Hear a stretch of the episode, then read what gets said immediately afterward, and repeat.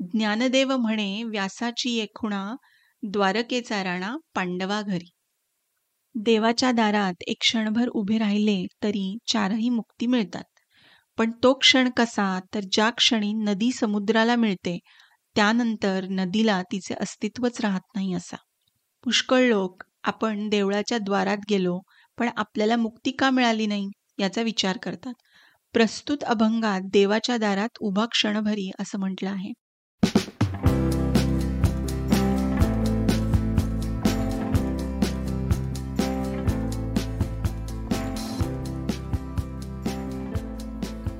नमस्कार श्रोते हो ग्रंथप्रेमीच्या नवीन एपिसोडमध्ये तुम्हा सर्वांचं खूप स्वागत. आज मी तुम्हाला वाचून दाखवतेय गोष्टीरूप हरिपाठ अनिल फडणवीस यांच्या पुस्तकातून पहिल्या अभंगाचं निरूपण आणि त्याचा अर्थ. अभंग पहिला देवाची द्वारी उभा क्षण भरी हरिपाठ हा कसा लिहिला गेला याविषयी एक कथा आहे.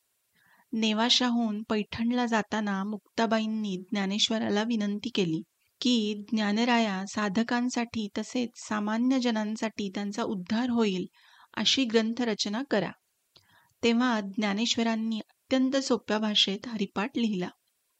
ज्ञानेश्वरांप्रमाणे अनेक संतांनी हरिपाठ लिहिला आहे. जसे निवृत्तीनाथ एकनाथ नामदेव तुकाराम यांचेही हरिपाठ प्रसिद्ध आहेत. परंतु ज्ञानेश्वरांचा हरिपाठ सर्वतोमुखी आहे. कारण क्रिकेटमध्ये उमरीगर द्रविड सचिन धोनी इत्यादी बॅट्समन प्रसिद्ध आहेत. पण सर्वात लोकप्रिय बॅट्समन भारतरत्न सचिन तेंडुलकरच. त्याचप्रमाणे संत निवृत्तीनाथ एकनाथ नामदेव तुकाराम यांच्या हरिपाठापेक्षा संत ज्ञानेश्वरांचा हरिपाठ सर्वात जास्त लोकप्रिय आहे. प्रत्येक वारकरी नित्यनेम म्हणून हरिपाठ म्हणतो. किंबहुना तसा प्रघातच आहे. ज्ञानेश्वर महाराज हे नाथपंथीय आहेत हे आपल्याला माहीतच आहे. आदिनाथ मच्छिंद्रनाथ गोरक्षनाथ गहिनीनाथ निवृत्तीनाथ आणि ज्ञानेश्वर महाराज ही नाथ परंपरा आहे. नाथपंथीयात योग साधनेवर लक्ष केंद्रित केले जाते. परंतु श्री गहिनीनाथांनी निवृत्तीनाथांना योग साधनेबरोबर हरिनामाची दीक्षा दिली. आणि निवृत्तीनाथांनी याच प्रकारची दीक्षा ज्ञानेश्वर महाराजांना दिली.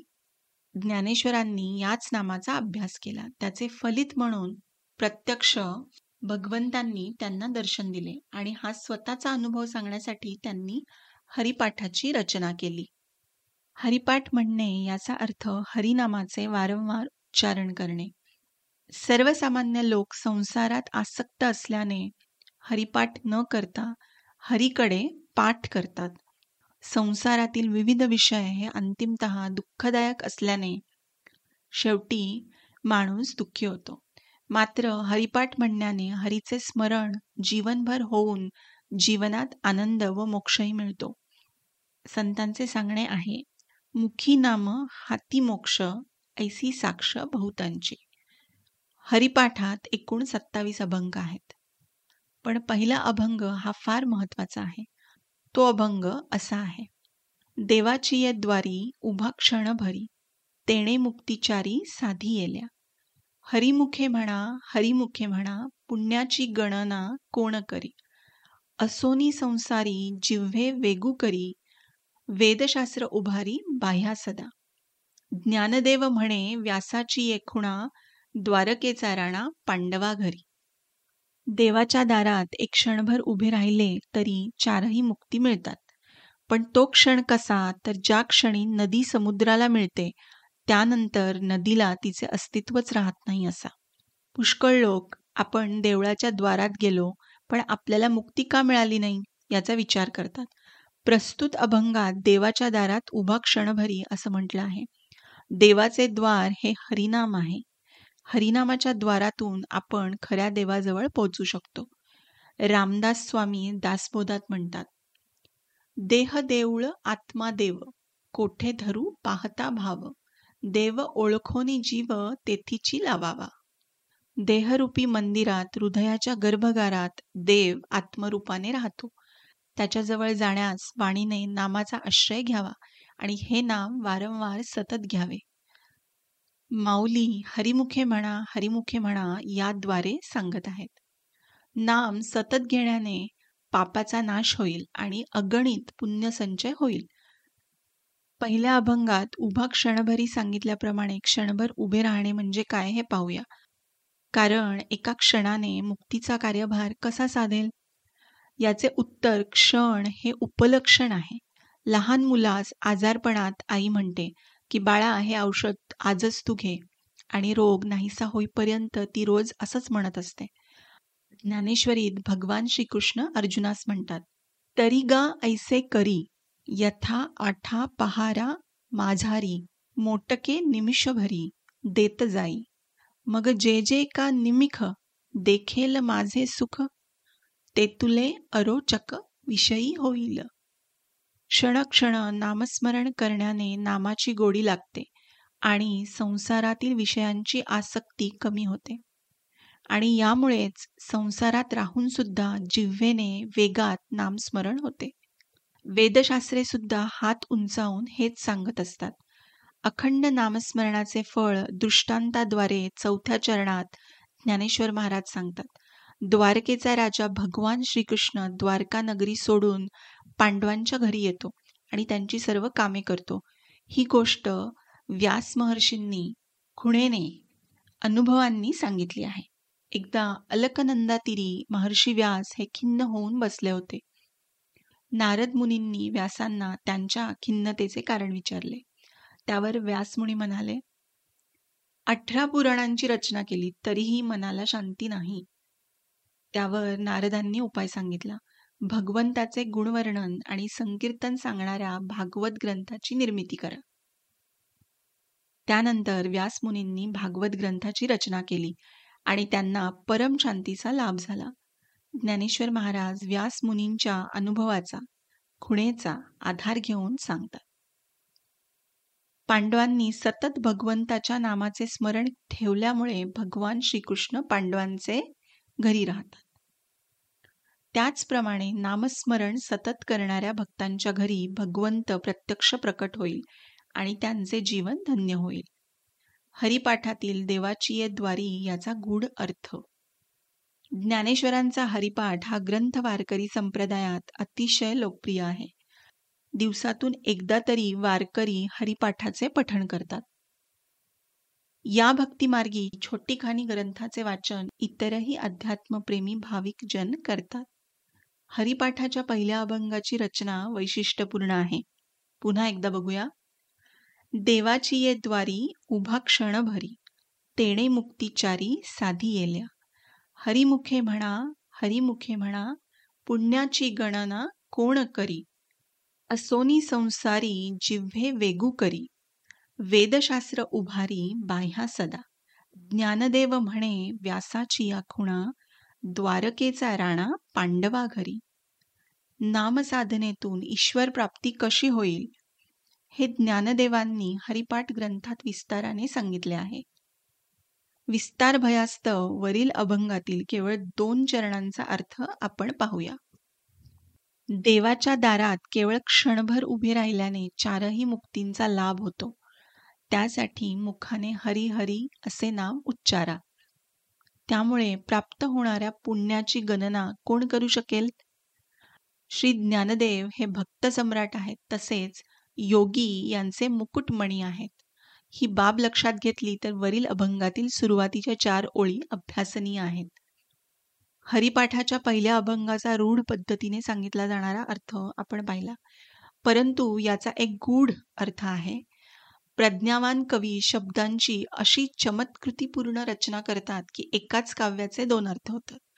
नलदमयंती आख्यानातील कथा आहे.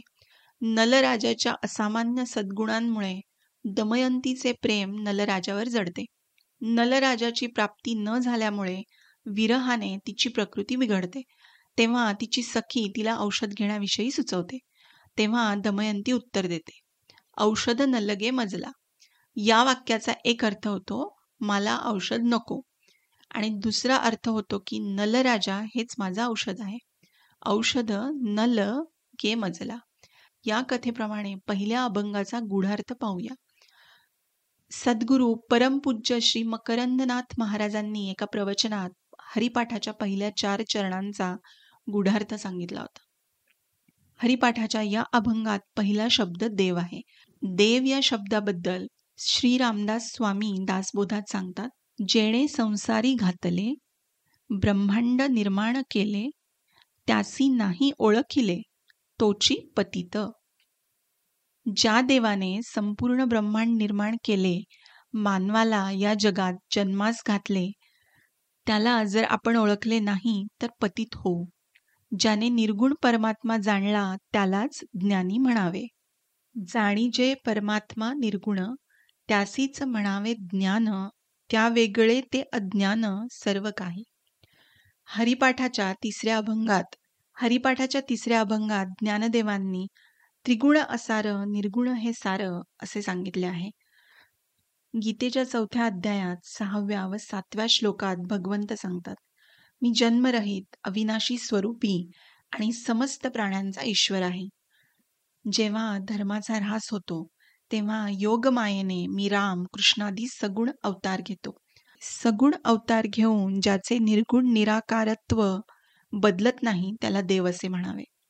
देवाच्या दारात क्षणभर उभे राहिले तर या देवाला जाणता येते. देवाचे द्वार काय आहे? देवाचे द्वार म्हणजे ध्यानसमयी प्राप्त होणारी तुर्य अवस्था. तुर्य अवस्था समजणे कठीण आहे. उपमेच्या साह्याने समजावून घेण्याचा प्रयत्न केला असता तुर्या ही सागर किनाऱ्यासारखी आहे. सागर किनाऱ्याच्या आधी पायाला वाळू लागते आणि नंतर किनाऱ्याजवळ पाण्याचा स्पर्श होतो.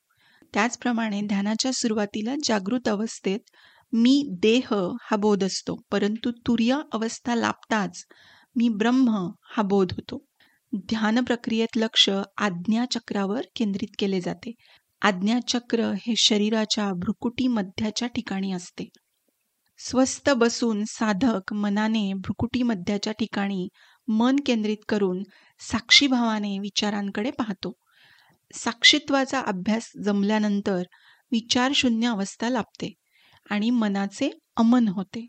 दीर्घकाळाच्या अभ्यासानंतर अमन अवस्थेनंतर उन्मनी अवस्थेचा लाभ होतो. आणि ध्यान साधकाला आपण जीव म्हणजे परमात्म स्वरूप आहोत ही अनुभूती येते. आणि साधक क्रमाक्रमाने चारही मुक्तीचा अधिकारी होतो. सलोकता मुक्ती याचा अर्थ साधक सद्गुरूंच्या सानिध्यात राहतो. समीपता मुक्ती याचा अर्थ साधक आपल्या विचारांनी सद्गुरूंशी एकरूपता साधतो. स्वरूपता मुक्ती म्हणजे ध्यानाच्या वेळी आणि ध्यान संपल्यानंतर दैनंदिन जीवनात थोड्याफार प्रमाणात सद्गुरूंशी एकरूपता साधतो. त्यानंतर सायुज्यता मुक्ती प्राप्त झालेली व्यक्ती जीवनातील प्रत्येक कर्मामध्ये आपण ब्रह्मस्वरूप आहोत या भावाची अनुभूती येते. सद्गुरू व ब्रह्म एकरूप असतात हे लक्षात ठेवले पाहिजे. म्हणून बोलता चालता निचेष्टित पडले नसता मुक्ती लाभे सायुज्यता सद्गुरु बोधे. समर्थांच्या या ओवीप्रमाणे साधकाला सायुज्यता मुक्ती लाभते. पण केव्हा? साधक सद्गुरू बोधाप्रमाणे देवाच्या द्वारात क्षणभर उभे राहण्याची साधना करतो तेव्हा. देव पहावया गेलो तेथे देवची होऊन ठेलो. देव पाहण्याच्या प्रक्रियेचे अंतिम गंतव्य देव होण्यात आहे. हीच गोष्ट नामसाधनेने सुद्धा होते.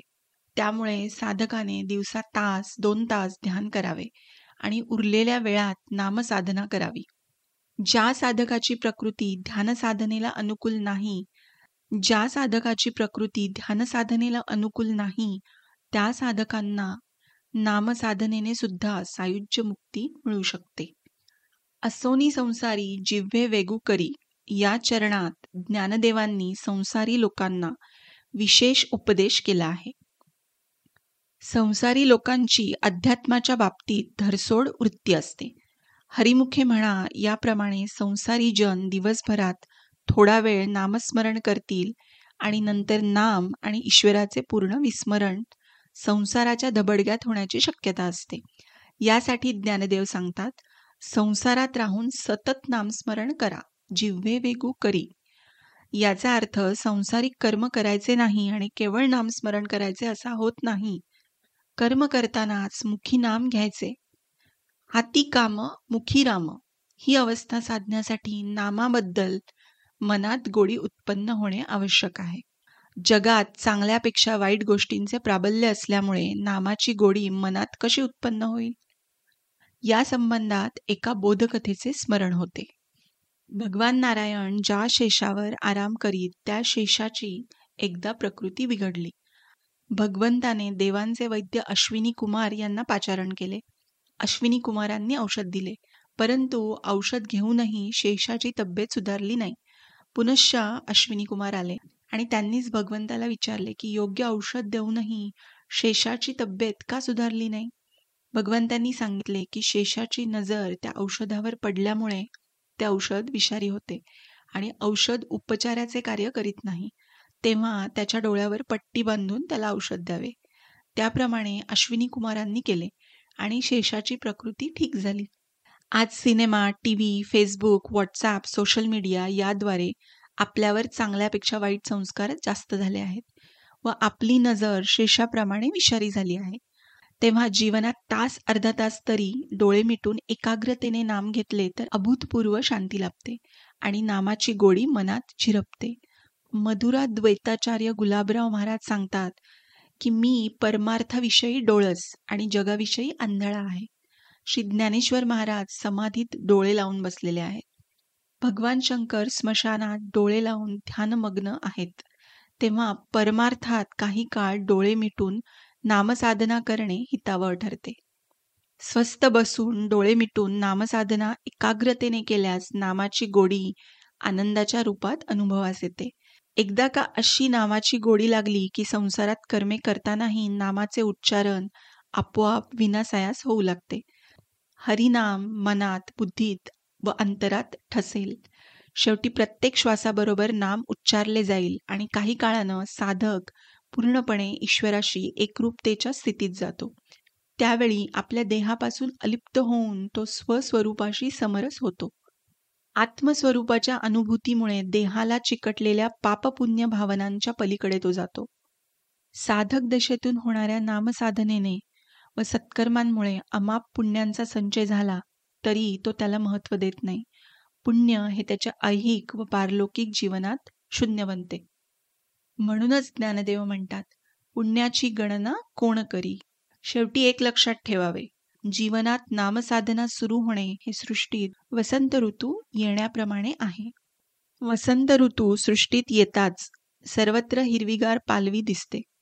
डेरेदार आम्रवृक्षाला मोहर येऊन त्याचा घमघमाट आसमंतात दरवळतो. काही काळाने आम्रवृक्षाला येणाऱ्या पिवळ्या धम्मक पोऱ्या आंब्यांनी जनजीवन तृप्त होते.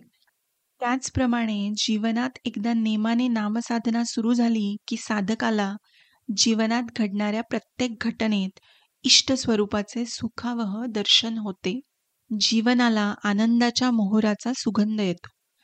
आणि सतनाम रूपी आम्रवृक्षाला लागणाऱ्या हरिप्रेम फळांनी शांत क्लांत सामान्य जनांना शांती लाभ. धन्यवाद श्रोते हो. हे होतं पहिल्या अभंगाचं निरूपण हरिपाठामधून हे पुस्तक आहे गोष्टीरूप हरिपाठ. अनिल फडणवीस यांनी लिहिलेलं हे पुस्तक आहे प्रकाशन आहे ज्ञानेश प्रकाशन नागपूर. हरिपाठ आपण सगळेच वाचतो किंवा ऐकतो पण त्याचा अर्थ समजून घेण्यासाठी गोष्टीरूप हरिपाठ हे पुस्तक मला खूप छान वाटलं. तुम्ही देखील वाचा आणि तुमच्या प्रतिक्रिया मला जरूर कळवा. पुन्हा एकदा तुम्हा सर्वांचे खूप खूप आभार. शेवटपर्यंत हा एपिसोड ऐकल्याबद्दल. पुन्हा भेटूया पुढच्या एपिसोडमध्ये एका नवीन विषयाबरोबर आणि एका नवीन पुस्तकाबरोबर. धन्यवाद.